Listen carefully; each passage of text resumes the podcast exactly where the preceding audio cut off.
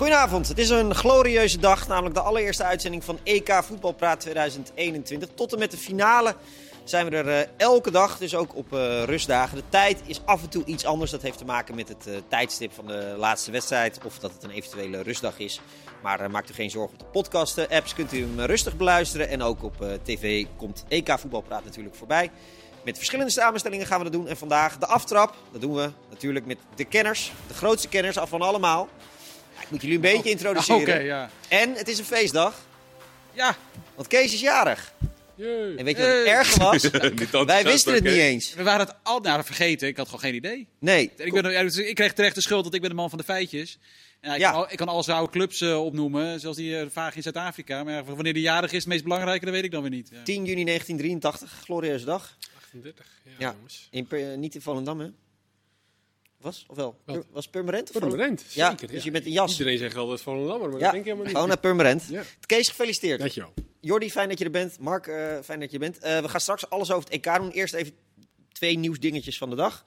Ja, het is al weken aangekondigd, maar Wijnaldum gaat definitief naar Paris Saint-Germain voor 3 jaar. Hebben jullie daar nog iets aan toe te voegen?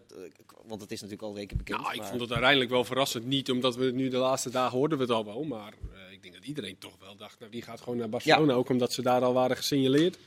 En ja, het verhaal met Koeman op een gegeven moment die doorkwam dat hij mocht blijven. Ja, dan denk je oké, 1-1 is 2. En uiteindelijk toch voor Paris Saint-Germain gekozen. Ja, ook een hele mooie club. Ja, ja. Zeker. Met misschien wel het geraamte staat daar denk ik veel meer dan bij Barcelona. Maar...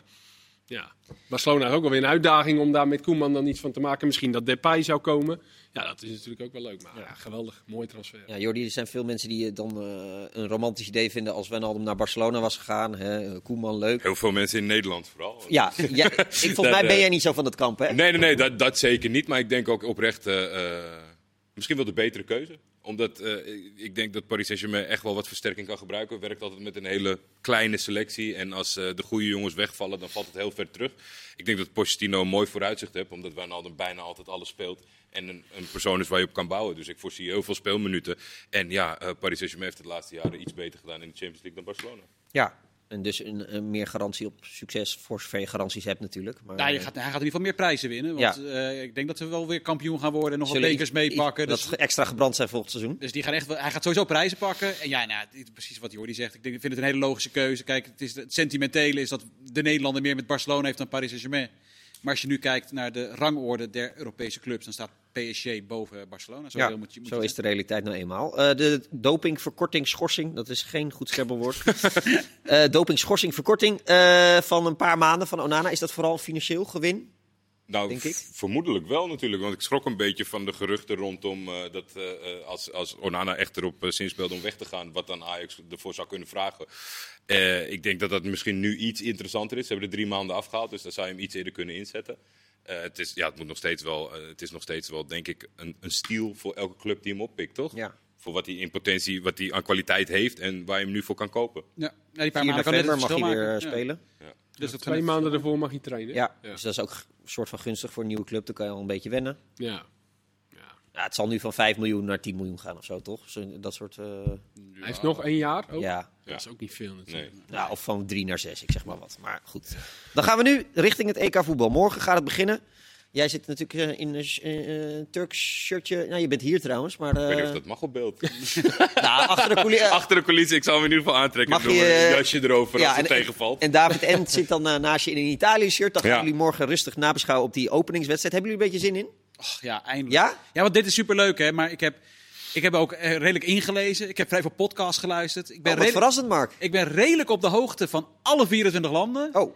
Maar intussen mag het inderdaad ook wel gaan beginnen. Want dan kan je het tenminste over voetbal hebben. En dit is superleuk. We gaan uitgebreid voorbeschouwen. Ook op de andere landen. Dus dat is heel leuk om te doen.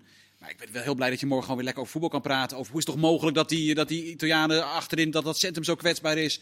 Van Yilmaz hadden we toch wel wat iets meer verwacht dan wat hij nu heeft laten zien in deze wedstrijd. Ja, dat is toch waar het om gaat. Ja. Ik wil eerst even het Nederlands elftal behandelen. En straks gaan we uitgebreid inzoomen op die pools.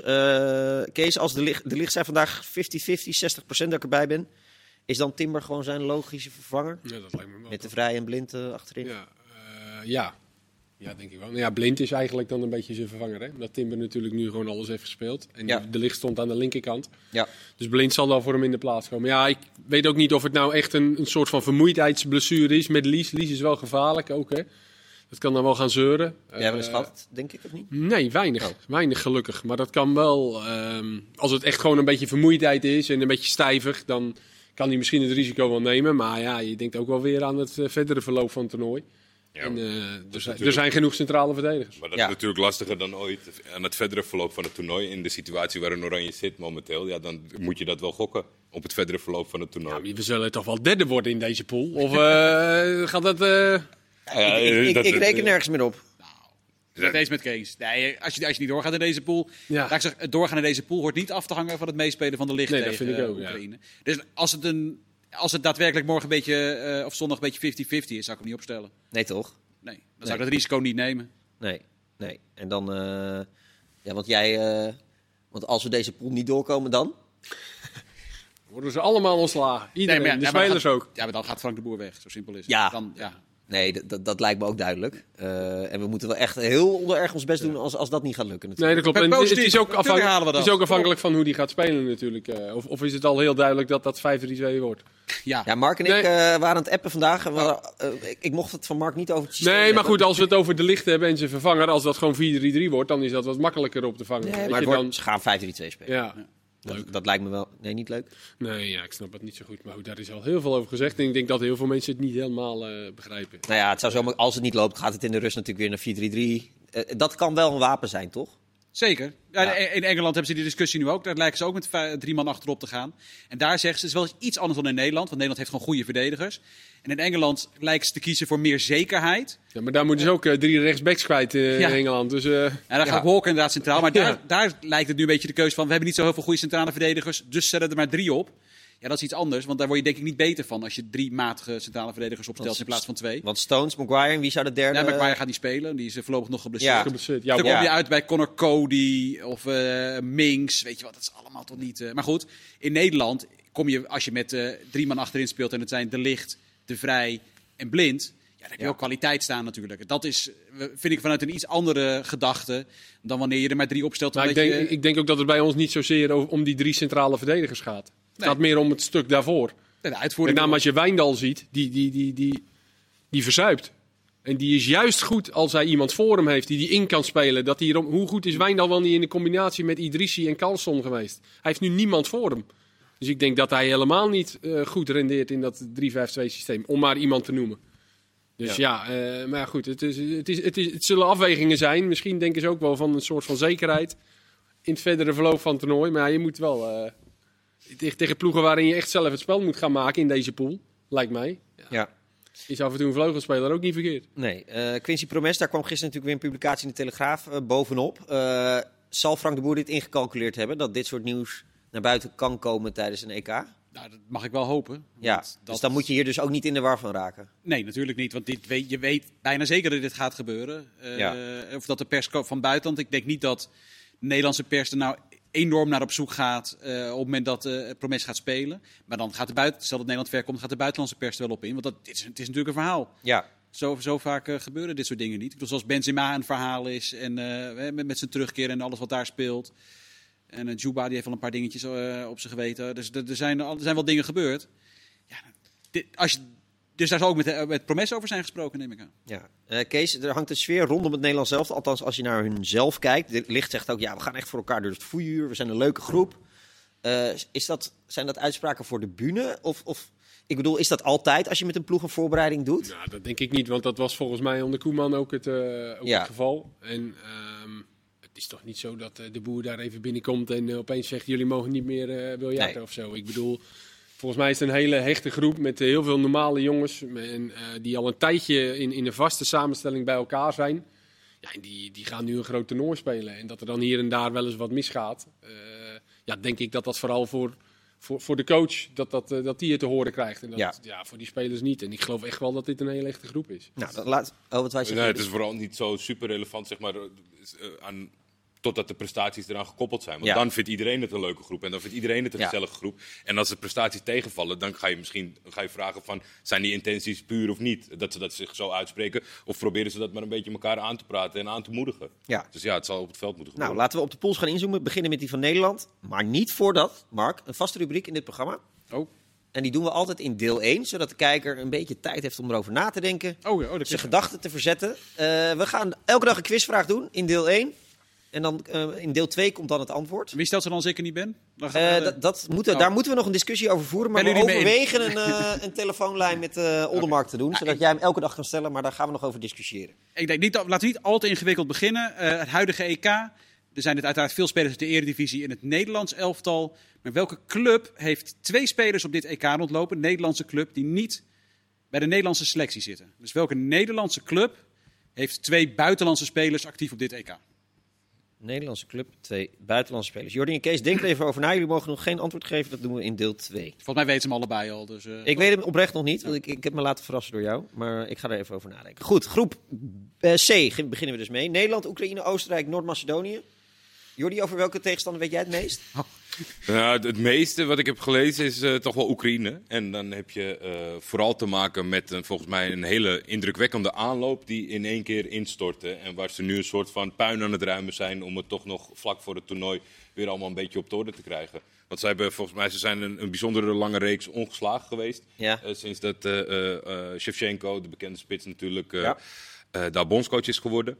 En eigenlijk van het ene op het andere moment waren de uitslagen echt... Ze zijn onderweg volgens mij nog een keer 7-1 hebben ze klop gekregen van Frankrijk. Ja, dat was dan met de B-ploeg. Maar... Ja, het was wel ook in de begin coronatijd, denk ik. De laatste keer was 1-1 tegen Frankrijk, toch? Ja. De laatste keer zijn ze een beetje gaan schakelen naar heel defensief voetbal. Alleen, volgens mij de 2 sterren, dat is die Malinowski die bij Atalanta speelt. En... de bekende Shevchenko, die we hier toch wel als gewoon normale back zagen. En toch wel een hele grote meneer is geworden. Veel minuten maakt bij City, maar echt de grote ster is van dit Oekraïense. En wat voor rol heeft hij bij Oekraïne? Ja, centraal op het middenveld. En daar zijn ze een beetje zoekende naar. Bij de laatste fase, bij de aanpassingen naar verdedigend spel... zijn ze een beetje achter elkaar komen te spelen. En dat pakte niet zo goed uit. Maar het mogen duidelijk zijn dat, we hadden het er net over... Nederland zal het spel moeten gaan maken. En dat is ook zeker tegen Oekraïne zo. Want die gaan niet druk zetten. Nee, ze hebben heel veel linkspoten. En die ene van Kiev, die Mikolenko volgens mij, het is een groot talent. Dus die staat linksback. Dus daardoor is je voor Shevchenko een andere plek. En Malinowski, die links is. Marlos. De man van... Ze hebben echt... Die is van Shakhtar, toch? Ja. Dus ik heb Shakhtar gedaan in de Europa League. Ja. Die hebben een hele goede jonge keeper. Dat is nog niet volgens mij zeker wie de eerste keeper gaat worden. Als die Troebin wordt. Dat vond ik heel leuk. Die heeft ook een heel aparte manier van uittrappen. Namelijk vrij strak over de grond eigenlijk. Waarmee hij wel heel zuiver kan trappen. Dus ik hoop eigenlijk dat hij gaat keepen. Of komen ze anders weer met die krullenbol? Nee, van 42. Hij is mee. Hij is erbij. Hij heeft de laatste oefenwedstrijd gekiept tegen Cyprus. Ik hoop die Troebin... Hij is 36, 97 in het land gespeeld. Hij is bijna 2 keer zo oud als Troebin. Hij is wel de oudste keeper van DK. Dat is toch wel leuk. Ja. Maar vergis je niet, ze zijn dus in een kwalificatiegroep gewoon boven Portugal en Servië geëindigd. Ja. Dus je moet niet te snel denken van, ach, die Oekraïne, pakken we wel. Dat zegt wel wat. Het was wel een iets andere periode, inderdaad. Maar nog steeds is ze hebben... Oefenwedstrijd tegen Spanje, herinner ik me, die ze wonnen, geloof ik? Of was het Nations League? Nations League, denk ik. Ja. 1-0? Maar dat was sowieso de laatste periode. Het is best wel... De kijkers verontschuldig ons een klein... We moesten 24 teams, dus we weten niet alle uitslagen. Of het naar Nations League of... dus... weet wel dat 1-0 werd volgens mij. Dus we hebben echt ons best gedaan, maar er zitten 24 teams in ons hoofd. Dus het is lastig. Wat prettig is dat ze wel gewoon wat stootkracht missen. Ze scoren niet makkelijk.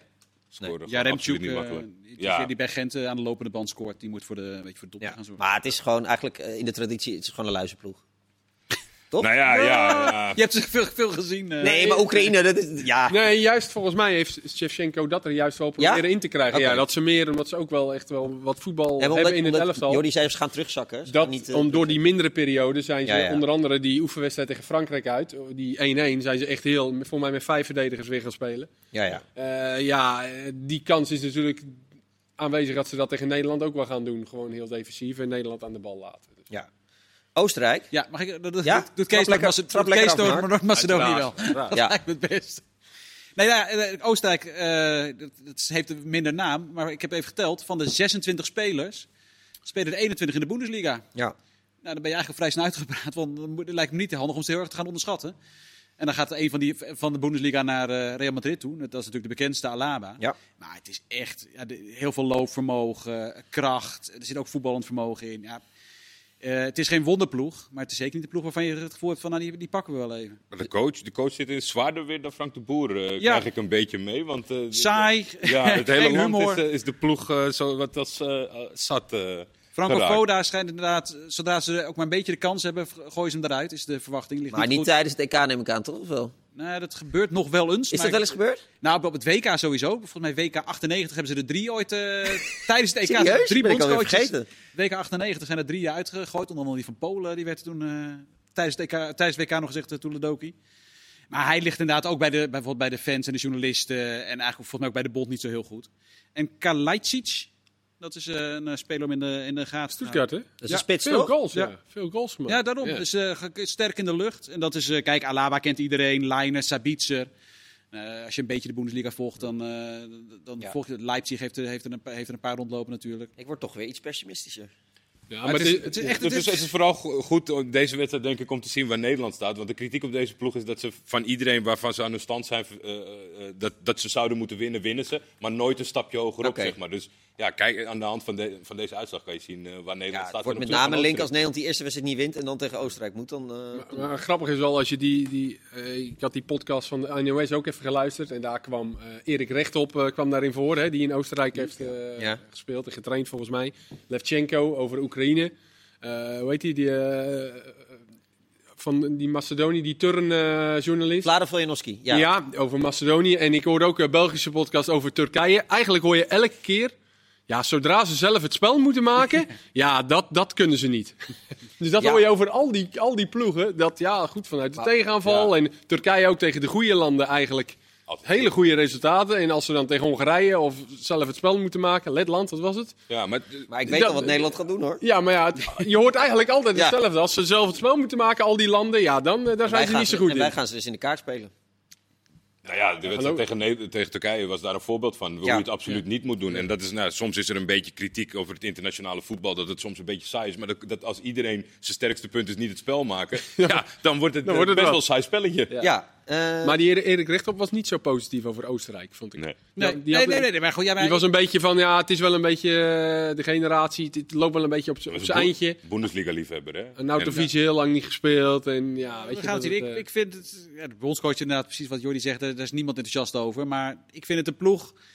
Ja, wat ik zeg, als je 21 spelers uit de Bundesliga kan oproepen. Ja, wij hebben daar aardig wat uit de Eredivisie. In de Bundesliga is dat toch echt wat hoger aangeschreven. Ja, dan gaan we naar Noord-Macedonië. Die hebben wel geteld 1 speler uit de Bundesliga.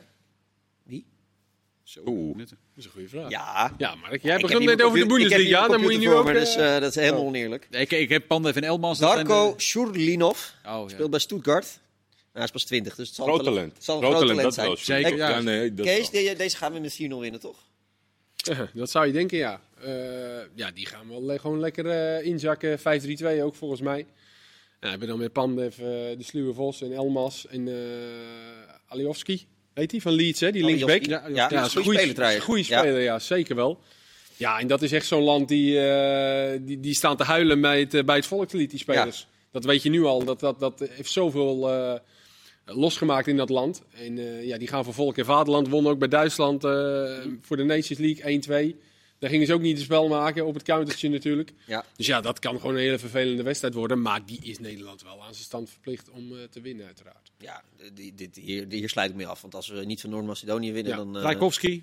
Die 3 voorin. Trajkovski, Pandev, Elmas. Hou ze wel in de gaten. Okay. Maar nog steeds ga je ervan winnen. Hoop ik. Goed. Ja, wat Mark zegt, gaan we door. Dan gaan we naar jouw pool, althans, jouw land, Jordi. Jouw pool. Mijn pool. A, Turkije, Italië, Wales, Zwitserland. Zullen we het over Turkije hebben, Kees? Is er rood-wit koorts in Istanbul, Ankara en in de straten? Het is wel natuurlijk door de hele situatie weer anders dan anders, maar dat geldt natuurlijk voor overal. Maar nu komen natuurlijk wel ook de campagnes naar buiten en de liederen en de steunfilmpjes en dat soort dingen. En ik geloof dat er wel een aantal 1000 mensen naar Rome toe mogen. Daarna verhuizen zij naar Baku. En zij blijven daar ook, want volgens mij is het Wales of Zwitserland die nog een keer heen en weer moet vliegen. Dat is natuurlijk wel super nadelig. Hè? Ja. De Italianen hebben thuisvoordeel en dat ze daar blijven. Dus daar wordt wel een beetje de rode loper voor uitgelegd. Maar ja, rood-witkoord, die is er altijd wel. En bij een positieve uitslag gaat die op tilt. En bij een negatieve uitslag, daar gaan we rekenen. Ja, jeetje, Wales speelt dus eerst in Baku. Dan 4 dagen later in... weer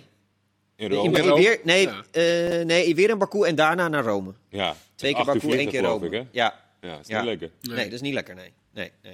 Maar goed, maar Italië zal daar de favoriet zijn. En dan gaat Turkije voor de tweede plek, neem ik aan, toch? Ja, dat op voorhand wel. Dat teken je daarvoor. Het is natuurlijk, ik denk dat ze de wedstrijd wel gewoon gaan aanvliegen tegen de Italianen. Dat ook wel willen zien. Het is natuurlijk niet het Italië van weleer. En die hebben volgens mij ook nog wat last minute pech. Sensi voor dat de selectie bekend werd gemaakt, afgevallen. Nu Pellegrini, hebben ze gevraagd of ze die mogen vervangen. Dus... er zit best wel wat... Ik mis een beetje de fantastische Italiaanse spits bij de Italianen. Immobile en Insigne, die zijn heel goed, maar eigenlijk niet in de nationale ploeg. Maar wat ik me afvroeg, want eigenlijk al die voorbeschouwingen, podcasts en boeken en alles wat ik heb gelezen... bijna iedereen tipt Turkije als ik weet het. Daar word ik heel ongemakkelijk van. Jij kon net zeggen, maar serieus, als Turkije de kwartfinale haalt... dan zegt bijna alle kennis van ja, dat hadden we al ongeveer verwacht. Hoe gaat dat in Turkije? Is men daar ook net zo positief? Nou ja, je ziet natuurlijk wel... Kijk, het talent spreekt voor zich en dat is per linie natuurlijk anders. Er komt wel heel veel druk op de schouders van Burak Yilmaz. Nou is hij natuurlijk wel iemand die dat aan kan. Ja. Het talent zit vooral voor het eerste jaar in de achterhoede. Ja, de verwachtingen zijn in Turkije altijd torenhoog. Kijk, in principe zouden ze best wel een gokje willen wagen door een ticket te kopen voor Wembley, zeg maar. Ja. Maar de ploeg, nu is het wel enigszins een beetje te billijken, toch? Omdat de resultaten ook wel gewoon redelijk stabiel zijn. Juventus, Leicester, Liverpool, dat is natuurlijk... In andere tijden was dat niet zo. Dus er is natuurlijk wel rekening mee te houden. Iemand zei de goede ploeg, goede resultaten. Maar. Ja, iemand zei in de podcast volgens mij van Talksport over... Eigenlijk is het een interessante ploeg voor over 2 jaar, maar wie weet wat ze nu al kunnen. En ik denk dat de beste is. Ja. Meestal van de statistiek daar, want ze hebben Yilmaz, maar het is de jongste selectie van het hele EK. Ja. Oh, wat cool. Jongste selectie van alle landen die op het EK deelnemen. Terwijl ze toch inderdaad nu eigenlijk ook al in staat worden geacht dingen te doen. Ja. Dus mooi om te volgen, hoor. Mooi. Morgen dus die openingswedstrijd Italië-Turkije. We hebben 2 pools gehad, nog 4 te gaan. We gaan langs de favorieten, Mark, de Engelse kranten. Veel te doen. Tot zo. Antwoord op de quizvraag.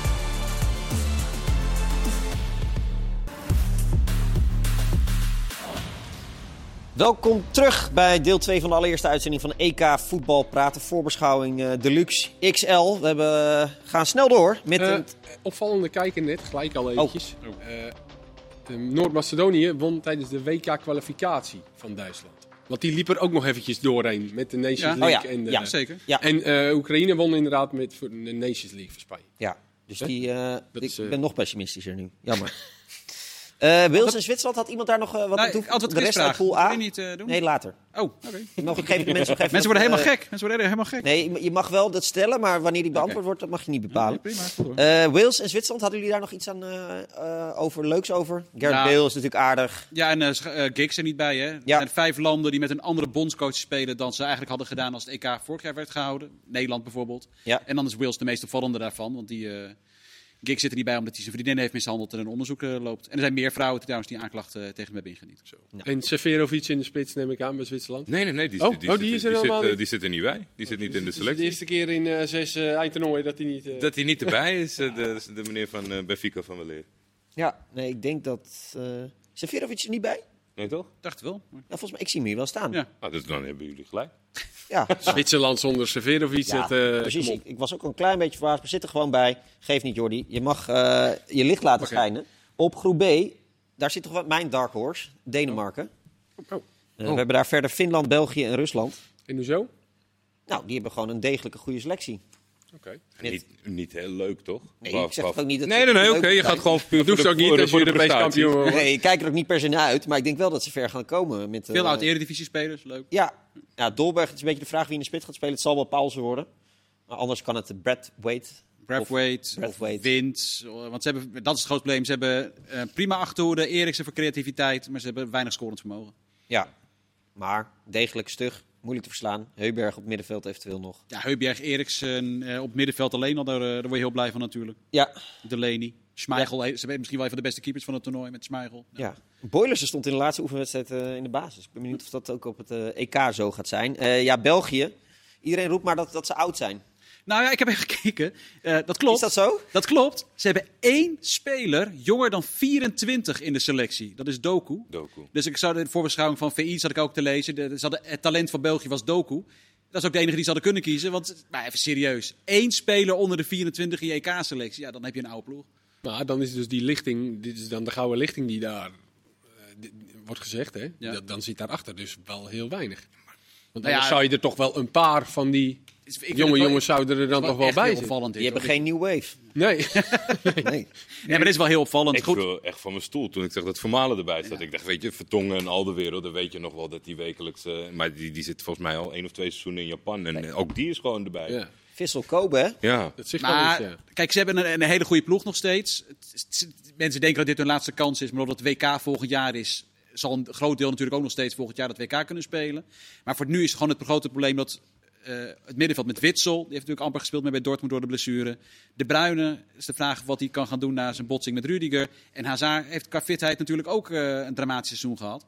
Dus alle ballen op Lukaku. Ja, maar kijk, Lukaku is top, maar dat is wel het probleem nu. Dat je 3 van zulke bepaalde spelers, dat je met alle 3 zo'n groot vraagteken hebt van wat kunnen ze eigenlijk dit toernooi? Ja. Maar het is wel echt, als je door alle selecties heen gaat, zoveel waard dat je een spits hebt die echt in zijn eentje wat kan bewerkstelligen. Ja. En het zijn niet veel landen die dat hebben. Nee, Frankrijk... Dus, ja, Polen in Lewandowski natuurlijk. Ja. Dus het is echt, bij de meeste selecties denk je, leuk, kan je wat van maken. En dan denk je, wie gaat de doelpunten maken, zeg maar. En met Lukaku, na dit seizoen, kan je echt gewoon alle kanten opsturen op dat veld. En die eindigt in het netje. Ja, dus België gaat sowieso wel door. Maar dan is de vraag hoe dat... Nou, ik denk dat door de problemen, of dat middenveld moet wel aan elkaar gaan klikken. Ja. Maar daar zie ik toch wel problemen. Nou, de Bruyne is natuurlijk, die zal waarschijnlijk wel weer gaan spelen. Maar misschien dat ze die eerste wedstrijd inderdaad niet... nee. Het is af en toe nog wel eens hommeles bij België, maar het is wel redelijk rustig, geloof ik, hè? Ja. Er zijn landen waar meer onrustig is. Ja, daar komen we zo op. Want in Frankrijk is het weer eens gezellig. Maar die zit in Pool F, daar sluiten we mee af. Finland, daar had jij nog iets leuks over, Mark? Nou, heel veel uit de Eredivisie. Daar hebben er 6. Nou, dan moet je Eerste Divisie, want Faisane die heeft bij Den Bosch gespeeld. En ja, Leo Dries is er niet, die gaan we natuurlijk ook zien... Maar de eerste keer Telstar kunnen we noemen. Echt? Toivio, die van AZ aan Telstar werd verhuurd. Ja, jezus. Die zat ver in je achterhoofd, hè? Ja, maar dat is toch maar heel erg. Ik bedoel, Sparf kennen we allemaal. Lam, Frederik Jensen, Rijtala nog bij Heerenveen gevoetbald. Maar gewoon 6 oud-Eredivisie-spelers. En ze maken hun debuut. Dat is leuk. Samen met Noord-Macedonië. Zijn de enige 2, hè? Ja. Dan hebben we nog... Rusland? Ja. Ja, daar heb ik echt helemaal... Nee, maar die zijn ook... die hebben een goede kwalificatie gehad, hè? Die zaten in die pool, volgens mij. Zaten die bij... Nee, Portugal-Servië. Volgens mij werden zij eerst in de pool bij België. Of bij België zaten ze volgens mij in de pool Rusland. Kwalificatie. Turkije was vrij kansloos tegen ze in de Nations League. Ja. Maar het is, dus dat is dan echt zo'n land waarvan je in je pool ook denkt van... die spelen een keer gelijk. Maar die kunnen er gewoon zomaar wel gewoon doorkomen. En een vervelende ploeg zijn om tegen te spelen. Wel heel veel spelers uit de Russische competitie. Ja, want zij hebben dus een financieel aantrekkelijke competitie. Waardoor ze veel talent binnen huis houden. Dus ik vind het wel een leuke ploeg om naar te kijken. Er zitten best wat jonge jongens bij. Aan de andere kant zit er ook wel weer eentje tussen waarvan je denkt, hoe kan hij er nog bij zijn? Shirkov. Ja, ik denk dat ik weet hoe die broers. Nee, niet daar zo afscheid hebben ze een keer van afscheid van genomen. Maar ja, dat is Shirkov is de grote bekende. In augustus wordt hij 38. Ja. En voor de rest veel jonge dingen om op te letten, te gaan letten. Ja, de Klaus, jij zegt inderdaad veel uit Rusland. En ik begreep inderdaad dat met name het laten renderen van de spelers die in het buitenland spelen... dat een van de grote problemen is met deze bondscoach. Want ze hebben natuurlijk best wel wat leuke spelers die bij Atalanta... Precies, maar dat die goed aan het voetballen krijgen... in de nationale ploeg niet zo heel makkelijk wil. Nee. Goed, dan worden dat België, Denemarken en wellicht Rusland, schrijf ik op. Met jullie goed vinden. Dan Pool D. Ja, dat vind ik wel een hele... F is natuurlijk de leukste met Hongarije, Portugal, Frankrijk, Duitsland... maar mijn tweede favoriete pool is Pool D. Delen jullie de mening? Ja, ik heb een zwak voor Engeland, dus dat sowieso. En dan met Schotland erbij. Dat Engeland, Schotland, Wembley wordt natuurlijk... En Tsjechië een beetje als dark horse misschien. Ja? Ja, klein beetje. Heel stiekem. De Engelse kranten, die ook voor de kijkers trouwens, we hebben een paar experts per land. Zo gaat Hedwiges Maduro Spanje doen natuurlijk. Simon Tjommer gaat Duitsland doen. Dat zal u niks verbazen. Jordi, Turkije. We hebben David Ent voor Italië en onze eigen Mark met Britse roots. Ja, nou, Engeland... Jij gaat de eilanden, het eilandenconglomeraat van Wales, Schotland, Italië, Wales, Schotland, Engeland volgen. Ja. Laten we vooral maar eerst maar Engeland doen. Daar zijn ze verrast genoeg vrij optimistisch op zich. We hebben het al even kort gehad over het feit dat ze nu misschien met 3 man achterop gaan spelen. Maar de grootste discussie daar is hoe die voorhoede eruit gaat zien. Omdat Grealish een geweldige voorbereiding heeft gedraaid. Ook in de oefenwedstrijden. Kijk, Kane speelt. Maar om Kane kan je met Sancho, Rashford, Sterling, Foden, Mount en Grealish... Ja, dat heb je wel over pure kwaliteit. Alleen het grote probleem van de Engelsen is, waarom ze natuurlijk nooit Europees kampioen gaan worden, is dat ze een hele matige keeper hebben met Pickford. En dat centrum nooit goed gaat worden. Ja, er zijn maar heel weinig Europese kampioenen die gebaseerd zijn op een vrij matige verdediging en een matige keeper natuurlijk. En een hele leuke, frivole voorhoede. Dus daar wil je over het algemeen bij die keepers. Nee. Dat vond ik zo raar, want de andere was Johnston en Henderson. Ja. Maar die Henderson is toch nog een soort van oké, of niet? Ja, nee, die zou ik opstellen. Ja. Maar bij Pickford is belangrijker het meevoetballende gebeuren. Die bij Burnley, die Pope. Maar die is geblesseerd. Ah, oké. Maar die zou denk ik wel eerst... Heel goed. Die had serieus kans gemaakt om eerst keeper te worden. Maar Pickford is voor het meevoetballen van Southgate heel belangrijk. Maar het is wel een ploeg waarvan gehouden wordt. Er zit wel een paar problemen mee met het knielen, wat natuurlijk... They take a knee. Ja, ik weet niet precies hoe je dat in Nederland zegt. Ze knielen. Ja, knielen. Tegen racisme. Nou, daar hebben sommige supporters moeite mee. En dat is best wel een dingetje. Want Schotland heeft volgens mij al aangegeven dat ze dat niet gaan doen. Kroatië, daar is de discussie over of ze nou dat gaan doen. En waarschijnlijk ook niet. Dus dat wordt altijd weer wat extra's gecreëerd. Maar dit is een hele jonge ploeg. Want je hebt bijvoorbeeld Bellingham nog op het middenveld. Dus dit wordt gezien als een... mooi toernooi waarbij ze echt wel ver kunnen komen, maar waarbij vooral de basis moet worden gelegd om met deze generatie hierna stappen te kunnen gaan zetten. Ja, het is wel een ploeg om bij een aanvallende 6, zeg maar, om bij te likkenbaarden. Ja, nee. En wordt daar ook gesproken over, want dat is natuurlijk best wel het rare met dat hele systeem, met dat we hadden het er net over. De 8e finale is heel moeilijk in te vullen, want je weet niet precies welke ploeg hier tegen gaat komen, welke landen. Maar bij Engeland kan je wel zien, oké, als je eerste wordt in die pool, dan kom je dus de nummer 2 van Pool F tegen. Ja, maar daar zijn ze inderdaad mee aan het kijken. Dat is best wel... Dat lijkt mij moeilijk. Daar wordt inderdaad al over gezegd van, moet je dan die laatste wedstrijd gaan verliezen? Stel dat je door bent. Dat doe je niet als je op Wembley speelt. Dus dat is heel lastig. Maar goed, daar wordt inderdaad... Maar ze spelen dan wel in Londen. Als Frankrijk per ongeluk tweede wordt, dan is wel een probleem. Feitje van de dag uit de Engelse kranten, wat ik tegenkwam... Declan Rice heeft nog nooit, 22, nog nooit in zijn leven bier gedronken. En hij overweegt het te gaan doen als ze Europees kampioen worden. Maar kijk, voor een Engelsman... Is hij wel Engels? Echt Engelsman worden, ja. Dat is echt... Ja. Dat kan van de heren aan deze tafel niet gezegd worden, weet ik uit ervaring. Dat is correct. Jordi, je stak je hand op toen Kroatië ter sprake kwam. Dat is natuurlijk de WK-finalist van 2018, van het laatste keer dat er een eindtoernooi gespeeld werd. Ja, weinig mutaties. Daardoor misschien niet zo spannend voor de kijker die verrast wil worden. Want als je kijkt op het middenveld met Modric, Brozovic en Kovacic, Perisic. Dat zijn allemaal de namen. Die jongens zijn allemaal weer een dagje ouder geworden. De basis, het is gewoon een hele stabiele, goede ploeg. Ze hebben een leuke keeper in Livakovic van Zagreb zelf. Er zitten best wel wat jongens uit de eigen competitie bij, zeg maar, voor zo'n eigenlijk internationaal georiënteerde ploeg. De grote mond van Dejan Lovren is weer mee, die altijd maar te kennen geeft dat hij echt een hele goede verdediger is. Ik denk, als dat zo is, hoef je het zelf niet steeds te vertellen. Rebic nog? Ja, Ante Rebic. Doelpunten, echt pure doelpunten. Het moet misschien wel komen van ook eentje uit de eigen competitie in Bruno Petkovic. Ja. Voor de rest, Kramaric heeft wel een goed seizoen gehad. Die maakte natuurlijk op die laatste speeldag nog een belangrijke goal, waarmee hij zijn eigen recordje bij Hoffenheim verbeterde. Ja. Dus dat kan wel, maar ook daar... Maar je moet wel heel weinig kunnen in de spits, zeg maar. Met die jongens achter je wil je die ballen niet afmaken. Maar ik denk toch... Middenveld is echt heel mooi. En het gaat te kijken, Mandzukic en Rakitic zijn eigenlijk de twee enige spelers die zijn kwijtgeraakt. Terwijl toen ook al een redelijk ervaren ploeg was. Subasic als keeper ook. Ja, Subasic, maar precies wat jij zegt met Livakovic is dat wel redelijk goed gevangen. Okay. Engeland, Kroatië en misschien Tsjechië als Tsjechië nummer 3. Tsjechië Dark Horse. Met die Tsjech van West Ham, echt een leuke ploeg. Kees, ik denk misschien de leukste wedstrijd die ik het afgelopen jaar heb gezien. Spanje-Duitsland. Die wedstrijd... Wat? Ja, 6-0. Ja, precies. Hoezo? Nou, je houdt toch een beetje leedvermaak. Ja, ik vond het een heerlijke wedstrijd. Ten eerste omdat het een klein beetje omdat Duitsland was en om Spanje gewoon echt fantastisch speelde. Als ze dat niveau halen, dan komt het op. Ik had het net al over die Belgische... is trouwens Spanje, Zweden, Polen, Slowakije. Ja, ik had het net al over die Belgische podcast. En dan bellen ze ook met een kenner die dan in België woont, maar het Spaanse voetbal volgt. En die zegt, dat is echt wel een beetje de uitschieter geweest bij Spanje. Waarin ze zo ongelooflijk goed speelden. En Duitsland daarentegen ook heel erg slecht. Dat gaat dan altijd wel een beetje samen. En toen dachten ze inderdaad wel van, wauw, oké, als Spanje dit op de mat kan brengen, op deze manier tegen zo'n tegenstander, ja, dan belooft het wel wat. Maar ja, het is daarna toch wel weer wat minder gegaan. In ieder geval qua resultaten moeizaam, hè? Tegen Griekenland gelijk, tegen... Ja. Georgië net aan, kwamen ze ook achter volgens mij. Ja.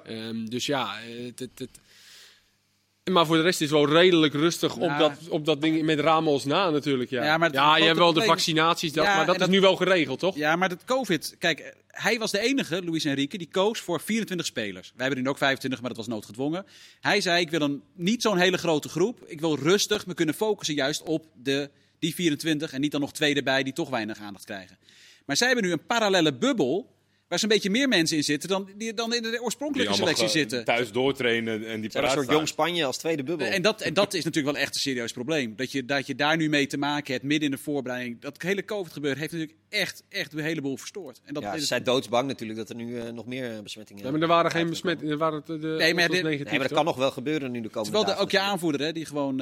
ik bedoel, je mist Ramos, dan heb je Busquets als routinier die dat overgenomen. Oh, even geteven, die zijn voorlopig ook nog even kwijt. Was er nog een... dat weet ik eigenlijk niet, maar is er nog een petitie gestart om Ramos dan alsnog... Ik heb geen petitie ervan gedaan. Maar volgens mij snapte Ramos het uiteindelijk ook wel. Ja. Ramos heeft na de winter 2 keer gespeeld. Nee, dat weet ik. In de basis. En ook elke keer daarna weer een terugslag gekregen. Ja. Dus het begrip was bij hemzelf volgens mij inderdaad ook aanwezig. Ja. En je moet het wel even durven om je record internationaal te passeren. Het is in ieder geval gedurfd. De andere ploeg die daar problemen mee heeft is tegenstander Zweden. Ja, wat moeten we nou van Zweden zeggen, jongens? Nou. Ja. Carlson staat op de stand-by-lijst, las ik net. Ja. Want daar zijn ook wat jongens die... die hebben ook 2 gevallen, geloof ik. Ja, die niet helemaal fit zijn. Nou, jongen van Juventus is echt een groot probleem. Ja. Drankviest... ook nog steeds. Is er ook nog steeds bij. Ja, 36. Die houdt ook niet op. Die is de captain. Nee. Ja. Ja. Ja, die hebben wel gewoon voorin met Quaison van Mainz en met Isaac en Forsberg daarachter. Ze hebben gewoon... kwartfinale vorige WK gehaald, hè? Ze hebben gewoon de kwartfinale van het WK 2018 gehaald. Dat zou je bijna vergeten, inderdaad. En als hij van de Juventus, weet je, Kulusevski, als die ook nog zou spelen, dan heb je echt wel aanvallend opzicht. Leuke ploeg, net als Polen trouwens. Toch? Polen best goed tegen Nederland. Ik vind Polen echt wel interessanter. Met natuurlijk een Lewandowski, wat natuurlijk een slok op een borrel scheelt. Maar daarachter natuurlijk ook met Zielinski en Klieg, die we nog steeds kennen. Carolinetti. Een beetje terugval gehad, liet ze in het begin bij Sampdoria hele leuke dingen zien. Nu zit hij bij Torino, zag ik. Kammergliek moet het achterin nog steeds een beetje bij elkaar houden. Die is natuurlijk wel wat ouder, maar ze hebben ook fantastische keepers met Szczesny, Skorupski, Fabianski. Dus hebben ze ook gewoon 3 die in de basis zouden kunnen. Het is echt wel een hele stabiele ploeg, een hele lastige ploeg om tegen te voetballen. Die maar een heel klein gaatje nodig hebben om een doelpunt te maken. En het is allemaal begonnen aan de hand van Leo Beenakker, want ik zag dat ze daarvoor nooit gekwalificeerd waren. En sindsdien zijn ze er altijd bij. Toch, Don Leo heeft de basis gelegd. Ja. En die bondscoach hebben nu Paulo Sousa. Want ik denk dat een van de weinige bondscoaches is die buiten is gewerkt omdat hij niet goed op kon schieten met een van de spelers. Het probleem van Brecek was dat de speler met wie hij niet goed zo op kon schieten Lewandowski was. Dan is de keuze op zich wel vrij snel. Wat zullen we doen, jongens? Brecek, Lewandowski. Ja, hoppakee. Maar Polen heeft volgens mij... Ik kan me niet herinneren dat hij een leuke wedstrijd heeft gespeeld op een eindtoernooi. Dat is zo'n saai team. Buiten Lewandowski. Nee. En dan gaan we ze met die Blazikowski elke keer. Ja. Kees is geen fan van Polen. Jongens, ik ga door. Polen-Zweden zou ik overslaan als ik jou was. Ja. Even snel de quizvraag. 2 spelers op het EK van een Nederlandse club. Buitenlandse spelers. Iemand noemde nog Sadilek bij PSV. Sadilek en Mvogo. Maar goed, Sadilek speelde het afgelopen seizoen niet bij PSV. Die werd verhuurd. Dus het antwoord is Feyenoord met Bozenik en Kukçu. Nou, dank. We beginnen makkelijk, hè? We beginnen makkelijk. Ik heb eigenlijk helemaal nog niet over een prijs nagedacht voor de kijker die dit eventueel goed heeft. Maar er zijn 2 kijkers die het goed hebben. Het is werkelijk schandalig dat we dit in de eerste aflevering nog moeten bedenken. Maar excuses daarvoor. Dit gaat allemaal op de rit komen. En wie weet kunnen we hier iets voor verzinnen. Maar zelfs geef je daar een cadeautje voor Kees. En dan moeten we ook nog... Nee, het is werkelijk dramatisch geregeld. Excuses daarvoor. Slowakije heeft dus Bozenik verder... Nou, die gaan niet heel ver komen. Soeslof. Ho. Soeslof. Oké, Soeslof. Dan... Hamziek. Ho, nog steeds. Jongens, groep F. Smullen. Likkebaarden. Genieten. Ja, vooral voor Hongarije. Leuk. Ja, Hongarije. Dat is dan fantastisch. Ja, nee, joh. Je kan het toch... heel leuk is dat. Die 3 keer van Kastje naar de muur wordt getikt. Dat is echt superleuk op een EK. Even zeggen, want ik had het net met Jordi over. De grootste zege ooit op een EK is 5 doelpunten verschil. Nederland onder andere tegen Joegoslavië. Maar over het algemeen, zeker in het verre verleden, waren er natuurlijk maar 8 landen. Ja, dan had je 8 goede landen. Dit is wel een groep. Hongarije gaat niet alles dik verliezen. Maar één van die 3 er een keertje met 7-0 afgaan, ja, dat sluit ik toch ook zeker niet uit als je, tegen drie van dit soort landen hoort. En zeker omdat het doelsaldo belangrijk gaat zijn. Ja, voor die drie. Dus die gaan gas geven. Ja, die gaan zeker gas geven, ja. Frankrijk heeft natuurlijk, ik denk objectief gezien, de beste selectie van alle teams. Wordt het grote gevaar strubbelingen onderling? Ja, nou, ze hebben zo, kijk, als het gaat om de beste 26, dan winnen zij fluitend dit EK. Dus wel, ik vind een derde middenvelder naast Pogba en Kanté, vind ik, moi. Maar goed, als je voorin... Rabiot of Tolisso, toch? Wordt dat maar dat schijnt dus Tolisso te worden. Okay. Dat vind ik wel, laat ik het zo zeggen, dat is niet slecht. Alleen als de rest van je ploeg, Griezmann, Kanté... Hij speelt niet zoveel bij Bayern München. Nee, maar hij speelt bij Bayern. Het is een speler van Bayern München. Ja, maar goed, dus dat is iets waarvan ik denk... Ja, je moet toch gaan zoeken, want ja... Maar er is vandaag alweer Hommeles, toch?